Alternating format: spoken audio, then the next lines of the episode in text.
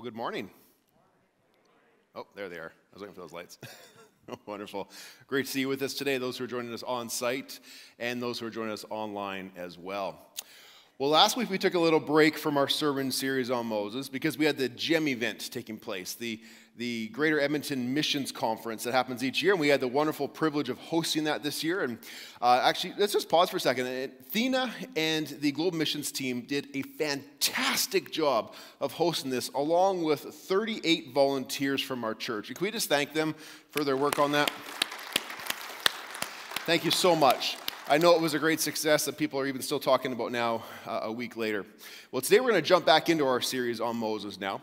And you've been with us for the past five weeks, this is the sixth episode of this series now. We've been following Moses and the children of Israel through the Exodus, through the, the freeing from slavery of the Israelites from Egypt. And we've watched them journey through the desert. And today they arrive at the foot of Mount Sinai, where they are given the Ten Commandments these laws, these rules that would govern the relationship with God as the chosen people. Now, most of us are familiar with the Ten Commandments. I think that's a common phrase or a common thing we're familiar with. And we're also probably equally familiar with the idea that there are rules all around us in the world. For example, we all know and are familiar also with the rules of the road. For example, if you were driving down the road and you encountered a red light, I think we all know the rule. What's the rule? You stop. Yeah, it's no trick question, right? You see a red light and you stop and you wait till it's green before you go again. But what if you encountered that red light at a relatively minor intersection at 2 a.m. on a Sunday morning, and there's no traffic around, and you've waited a solid 90 seconds? What's the rule? The rule is you waited too long. I knew somebody. I thought it might be Colin because he drives a Mustang and likes to go fast. But I, I, knew somebody would say that maybe there's a different rule that applies in that situation. You know, I, you know the, the rule is still what the rule is. But sometimes we, you know, sometimes it gives a little more relative in some people's minds. We also have these social rules that exist, the social norms that exist in society around us. One that we're going to run into, all of us are going to run into in the near future here when we start going to the malls to do Christmas shopping, is we're going to be walking towards the mall entrance and we're going to know there's somebody behind us and we're going to get to the door and now we have the moment of choice. Do I open the door and just walk in or do I stop and, and hold the door for the person who goes? We've all experienced this right? Yeah, it's a social norm. The social rule is, especially, especially if you're a chivalrous man, you will stop and open the door and allow people to go. But here's, here's the thing that has baffled experts for decades is how many steps behind you is a step too far? To the point where, where you just don't hold the door anymore. Is it, is it one step, two step, three step, four? I hold the door for you no more? How, like, how is that, how is that going to work out? And all of us have different rules as to how that's going to happen. Rules are all around us in the world. And many of us will actually see that rules are the centerpiece of religion. Because every religion has rules and has a rule giver. Whether it be the three jewels of Taoism, the four noble truths of Buddhism, the five pillars of Islam, or whatever it may be, every religion has rules and a rule giver. And these rules are quite often what people rebel against. These rules are quite often what is the basis for causing people to walk away from a faith. Because you got to follow the rules, right? You got to follow the rules, but there's something within us that wants to make our own rules. And so when we talk about this, about the relationship between rules and religion, I, I think to some degree we can boil it down to the question of this How do my behaviors line up with what I've been told God expects of me? How do my behaviors line up with what God expects of me? And how does that all relate to my relationship with God and with other people? And so we're going to have a look at this as we get into Exodus chapter 19 today. But before we open our text to that section, you can feel free to find it now if you want to. It's page 59 of your Pew Bibles if you want to use that. But before we get right into the text, I think there's an important principle for us to understand first. And it's this it's that rules always assume some form of relationship. Okay? And we know this to be true. If you are accountable to a set of rules, it's because there's some form of relationship that you exist within. If you know some rules exist, but you don't feel any accountability to them, it's because there is no relationship. But if you feel the burden of those rules, it's because you are in some form of relationship. Now, relationship takes different, these, there's different models of relationship. There's different ways that these rules exist in different contexts of relationship. And I want, I'll, I'll give you three models, for example. First of all, there's the family model. Now, in the family model, you are born into the family, and once you are a part of the family, mom and dad start making rules, right? And, and, rules do not bring you into that relationship. You're born into that relationship, but as part of the family, you're expected to follow the rules. One example we're probably experiencing in many homes right now is that many houses right now have an abundance of candy, whether because the kids went out and collected it last week or because you just bought it at Costco.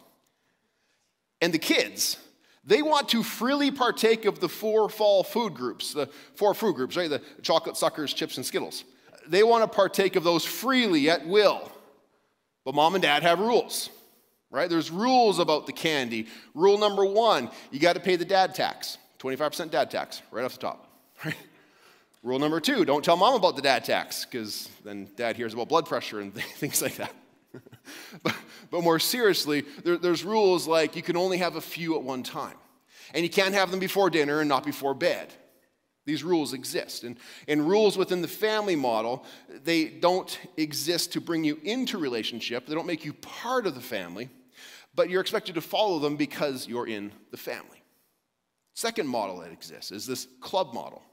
We're probably familiar with this one as well. This is where you enter into a relationship by agreeing to a certain set of rules. Imagine if you had joined a, a gym membership, for example. They give you a contract to read over that includes the rules. The rules that members of the club are supposed to follow. And you read that and you sign the contract. And by signing the contract, you are now in the club. as long as you continue to follow the rules, you continue to be in the club. If you break the rules, you're at the club. It's conditional. In this model, rules do establish the relationship, and rules also determine if the relationship will continue based upon your adherence to the rules. The family model, the club model. There's one more third one, a little bit more obscure, but I think we're all, uh, not all, but many of us, anyways, will be familiar with this one. It's called the homeowners association model. it's another type of relationship that some of us have, have had the pleasure, or not so much, of being a part of. In this model of relationship, you buy a home or a condo, and by the nature of ownership, you are now in relationship with other owners in the area. And you want to follow the rules because you want to be a good homeowner, you want to be a good neighbor. But you're not quite sure what the rules are. and you're not quite sure where you stand in relationship to others. The only way you can really find out is by going on Facebook and seeing uh, the comments that people post. And on Facebook comments is where you'll learn what you or your dog did wrong. And in this model, in this model, the rules are a little more fluid. They're typically determined by Facebook Karens who decide what the rules are for that particular month. And they can't remove you, but they can sure make you feel like you wished you lived somewhere else. Some of us perhaps have been part of condo associations that are similar to that. Now, it's important for us to understand this as we look at what happens at Mount Sinai. Because the principle is true in that situation as well. Rules assume some form of relationship. And so as we turn now to Exodus chapter 19, uh, again, ver, uh, page 59 in your Pew Bibles are following along there. We come to a section of scripture where God has been leading and protecting and providing for Israel for three months. And they finally arrive at the mountain of God, where God had appeared to Moses in the burning bush and had told him to bring the people back to this place to worship them. And as they get back, almost immediately, Moses heads back up the mountain to meet with God for the second time in his life. And we begin reading in verse 3 where it says this Then Moses went up the mountain to the Lord, and the Lord called to him from the mountain and said, This is what you are to say to the descendants of Jacob, and what you are to say to the people of Israel. You yourselves have seen what I did to Egypt, and how I carried you on eagle's wings and brought you to myself. Now, if you obey me fully and keep my covenants, then out of all the nations you will be my treasured possession. although the whole earth is mine. You will be for me a kingdom of priests and a holy nation. These are the words you are to speak to the Israelites. In these three, four verses, we kind of get a really brief summary of God's summary of the story so far. But did you notice what he said near the beginning? He didn't say, I brought you out of Egypt to bring you to this mountain. He says, I have brought you to myself. You see, part of the purpose of the Exodus was part, part of the setting them free from slavery and from bondage was so that these people, these Israelites, could personally know a relationship with Yahweh, with the Lord their God, who had guided them, who had protected them. And he, as, he had, as he says, he carried you on wings of eagles. You see, up until now, they only knew God through the stories that they had heard and through the stories that perhaps they had shared with their children about Father Abraham how God had promised many generations ago, many, many generations ago, that Abraham would be made into a great nation. And Abraham held faithful to that promise, but uh, question when, because he didn't have an heir until he was 100 years old. And then his son Isaac was born, and, and Isaac had a son named Jacob, and Jacob had 12 sons, and those 12 sons would, would form the 12 tribes of Israel.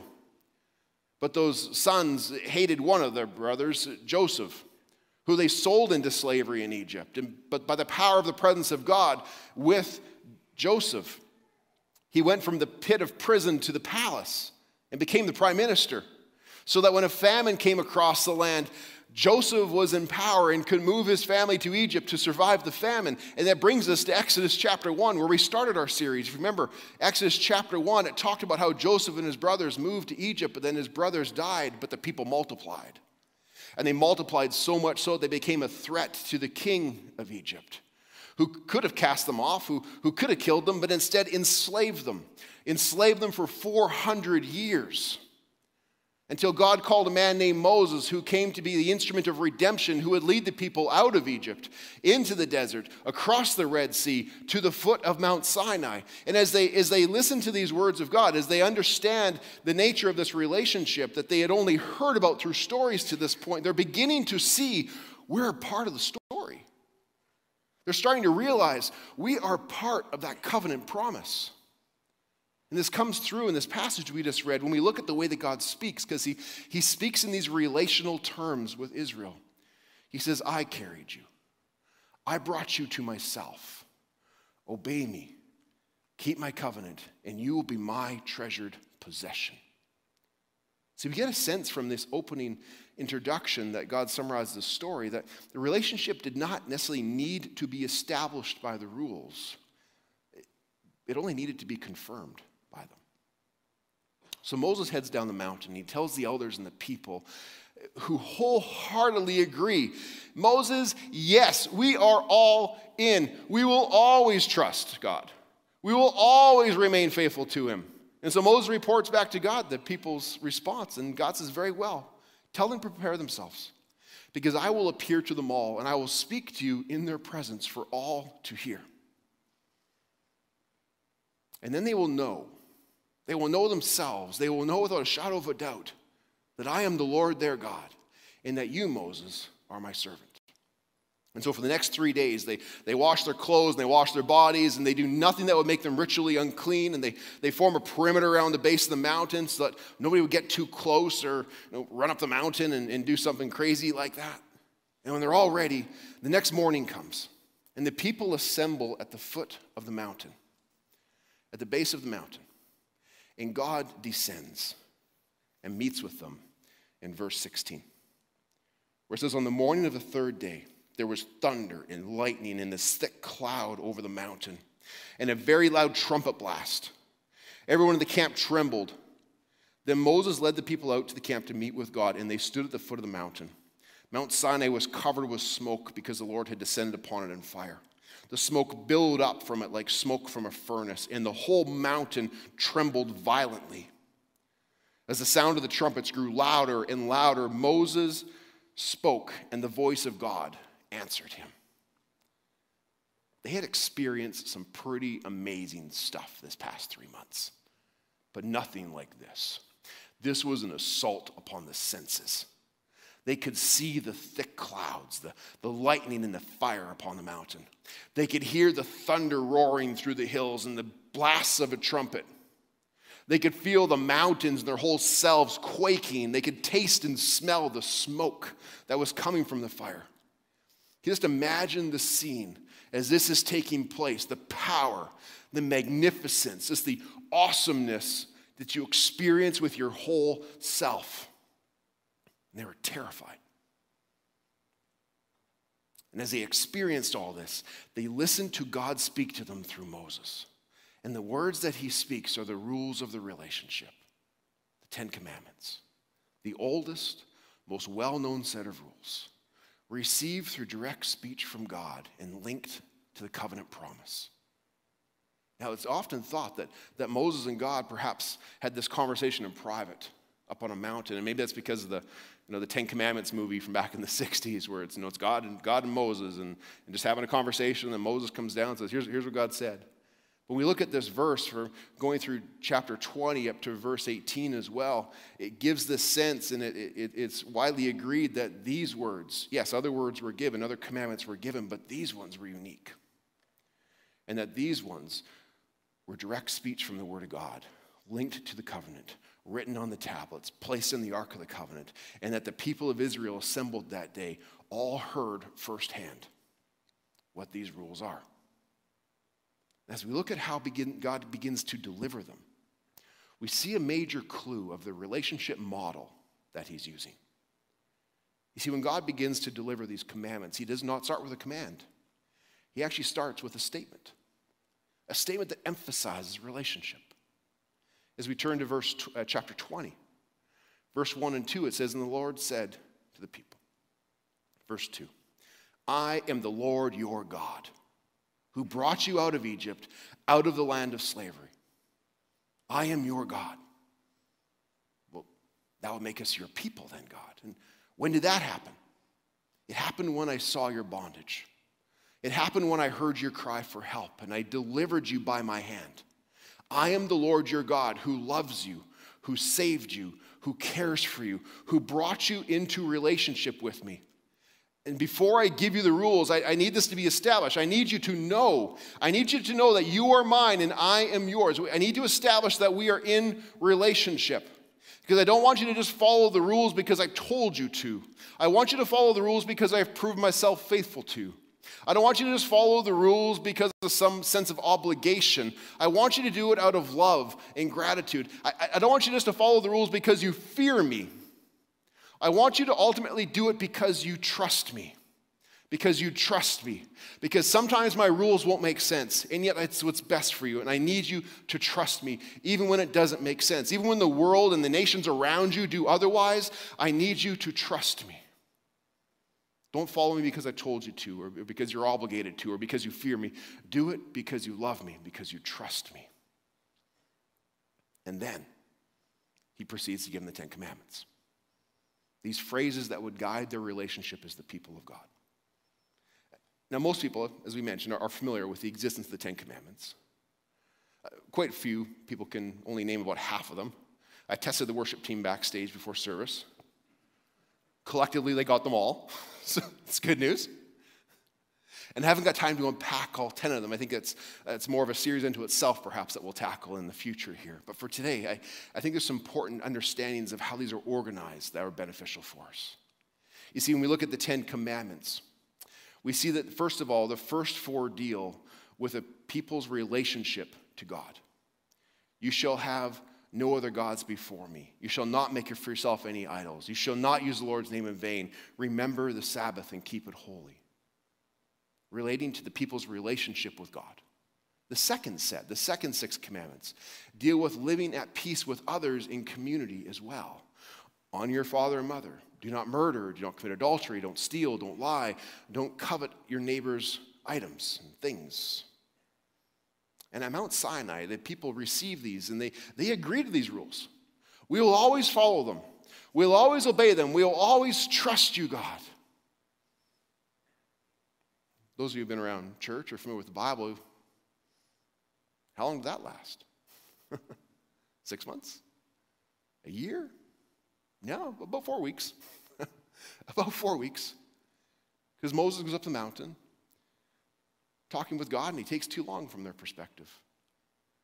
And Israel loses faith in these things that they've just heard and this experience they've just had. And, and they lose faith and they create an idol. They, they form something in a golden calf into a God that they worship right there at the foot of the mountain. And if you follow the rest of the Israel story, from generations to come and for centuries to come, you see a pattern emerge. The same pattern, where they agree that we will follow the rules, but then they break the rules.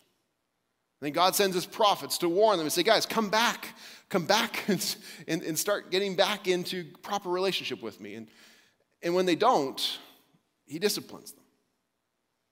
And then they eventually return to covenant again, and then it repeats, and it repeats, and it repeats. And, and, and, and in, this, in this equation, the prophets are, the, are, are kind of the Old Testament equivalent of God being that loving parent who's counting to three. One, two, two and a half, three. And then they get put in timeout. Sometimes they're in timeout in Babylon for 70 years. But what does he never do? God never gives up on them. Why? Because he's not operating by the club model of rules. This isn't the club model, this is the family model of rules. You see, God's rules are a confirmation of, not a condition of the relationship with Him. How have you viewed these in the past? What about the other commands and the teachings we find in Scripture? How, how have you viewed those? Because however you view them, whichever model, relationship model you view them with, will have a big impact on how you understand your relationship with God. Some of us were taught the club model that rules establish the relationship. And the basis of staying in the relationship, the basis of your ability to stay within the church, is based upon the club model, upon following the rules. Otherwise, what's the purpose of the rules? Some of you perhaps grew up in a church where they taught you the family model but your experience was more like the club model. You were told you were born into the family, but based upon your behavior, people will determine if you're still allowed to continue in the family or if they're going to cancel you from the family. Or some people have grown up in the church and they told that there was a family model, you're born into it, but they experience more of the HOA model. Where based upon your behavior, people may not be able to kick you out, but they can certainly make you feel unwelcome. When we consider which model God operates by there, as well as the model that Jesus operates by. What did he say? What did he demonstrate? What did Jesus reveal to the world about this? Well, I think one account that's helpful for us to look at today is, is a conversation that Jesus had with a young rich ruler, found in Mark chapter 10. And we'll go through this quickly today, but if you want to study this in more detail, this is one of the passages that our Beyond the Message life groups is going to be digging into a little bit. And if you're part of one of those groups, you can anticipate looking more into Mark chapter 10. If, if you want to do more Beyond the Message learning, or if you want to join one of those groups, just go to westmeadows.org and you'll find a link where you can join one of them. But in this story in Mark chapter 10, a man comes right up to Jesus and says, Jesus, what must I do to inherit eternal life? And Jesus asks him what he's been taught. What, what model, what rules have you been taught? He says, You know the Ten Commandments probably, and you shall not murder, you shall not commit adultery, you shouldn't steal, you should not give false testimony, don't defraud anybody, honor your father and your mother. Recognize which set of rules those commandments come from? Notice they all come from the set, the second set, relating to one another. How do we earn favor? How we earn merit and good standing amongst a relationship with other people is, is the ones that Jesus lists. And the man can easily respond to those. Teacher, I have kept all of those since I was a young child. Now, Jesus recognizes the earnestness of this man's heart, the true desire of his, of his question, and, and the genuineness, sincereness of his desire to have something that he currently doesn't feel like he's in relationship with. He's asking the question, how can I have eternal life? How can I spend eternity with God? It's a question about his relationship with God, not his relationship with others. And Jesus sees the earnestness of this question. And so he pushes a little more into the heart of the matter. He says, There's one thing you're missing. It's a big thing. He says, Go and sell everything that you have and give it to the poor, and then you will have treasure in heaven. Then come follow and the man's face was downcast. And he went away with his heart just broken, very sad, because he had great wealth and, and he just couldn't part with it. Now, at first glance, when we look at this passage, Jesus may be seen as saying, You're good, but you're just not good enough. Go do more good, and then you're in. We could understand Jesus' words from that perspective, but this is where the context of relationship matters. Because that would be true if we were in the context of a club model, where the relationship is established by the rules. You earn your way in. But I think we look at the text, that was the perspective the man was approaching the question by. But Jesus called him to a different model. Because this is where the man fell short. It wasn't a question of if the man was good enough, it wasn't a question about his relationship with others. Where he fell short was in the first set of commandments his relationship with God. In particular, the ones that say, You shall have no other God before me. You shall have no idols in your life. And for this man who came to Jesus, his money, his status, his power were the gods and the idols that existed in his life. And he left without the relationship he sought. Because while it was available to him, he could not make God the first love in his heart. Throughout the way that Jesus taught and encountered with people. We see that he was the one who came. And the, remember in that passage in, in, in Mark 10, he's also saying, Do this, make God first in your heart, and then come follow me. Understand the nature of the relationship, and then come follow me. And see, Jesus is the one who made the way for that relationship to be open for all, for all of us to follow the family model in relationship with God. In John 1:12 he said, "To all who receive him, to all who believe in his name, he gave the right to become children of God." For the Israelites who did not earn their way into relationship, but rather God entered into their world and made a way for that relationship. They may have been bondage to Egypt, but we ourselves today find ourselves in bondage as slaves to sin. They may have cried out for help, and God sent Moses to be the agent of, of redemption. But in our helpless state, when we cry out, we find that God has sent Jesus to be our Redeemer. And as God invited Israel to come into relationship and trust Him, He says to us through Jesus, Trust me. And to all who trust in Him, to all who will believe in His name, will be set free, will become a child in the family of God. So, what's the purpose of the rules then? If we're just born into it, if, we, if we can just believe in Jesus, be born into it, what is the purpose of the rules then? What's the purpose of the commands and the teachings? Will we call the family model? The rule is not the way that we establish relationship. Rather, they're the way that we confirm the relationship. And that's what Jesus was speaking about himself in John 14, 15, when he said, If you love me, if you believe in me, if you understand what I've done for you, if we're in that relationship, if you love me, then you will keep my commands.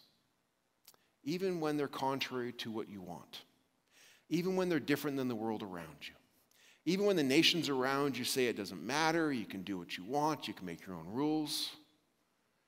If you love me, not other gods, not other idols, not other priorities, not yourself, if you love me,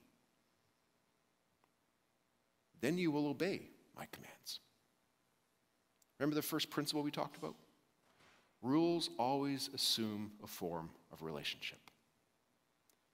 And if you feel no burden or no responsibility or no, no need to follow these rules that God sets forward, and you know, whether it be the Ten Commandments or the teachings of Jesus, then it makes sense to ask yourself, where is my relationship with God at? If I don't feel a burden to abide by these rules, what is the state of my relationship?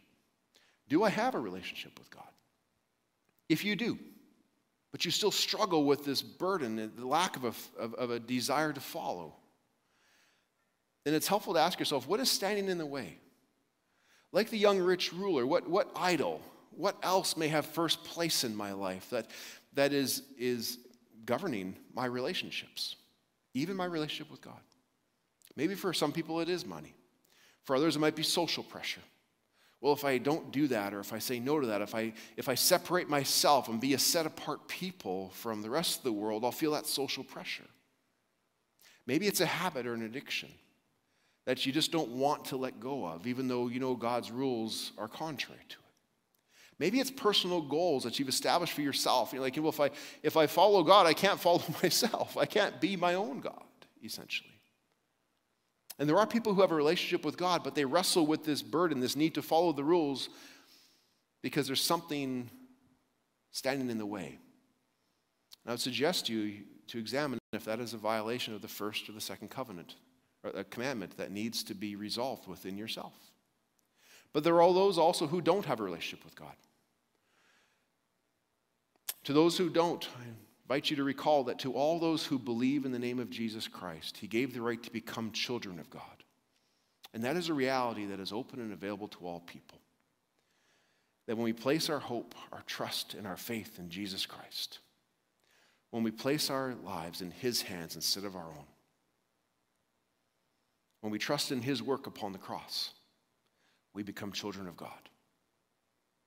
And here's the cool thing about family families forever.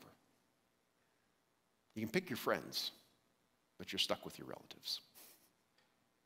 Remember, the rules are a confirmation, not a condition of that relationship that we have with Him.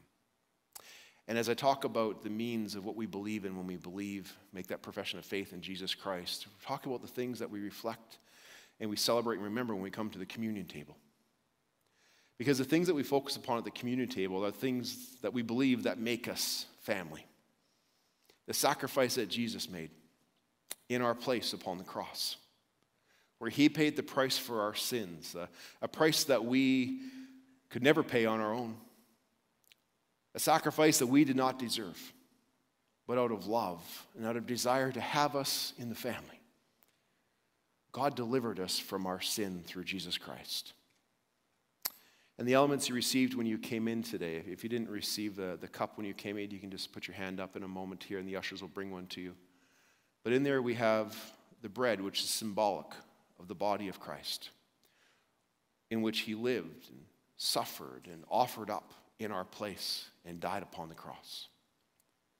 Also, we have the blood, his blood which was shed, his life which he gave. That in the giving of his life, when we place our trust in him, we would receive life. And so, as we're able to come together around this table to partake, we do so with an opportunity. Number one, an opportunity to affirm that we believe that. That we believe that that's what brings us into relationship, and that's how we can live according to God's will in the context of that relationship by following and obeying Him. And as we contemplate that, others will find that we have had moments, even this past days, weeks, or months, where we have gone wayward. We have broken God's will and His rules for our lives. And as we come to this table, it's offers an opportunity to confess that. And as we take a moment of reflection now, to prepare our hearts and to contemplate the nature of our relationship with God as we come to the table to reflect upon the means by which we have a relationship with God. Consider that, that we can affirm that belief here at this table. We can confess our waywardness as we come to this table. And it gives us the ability to reset our commitment to obey Him out of love.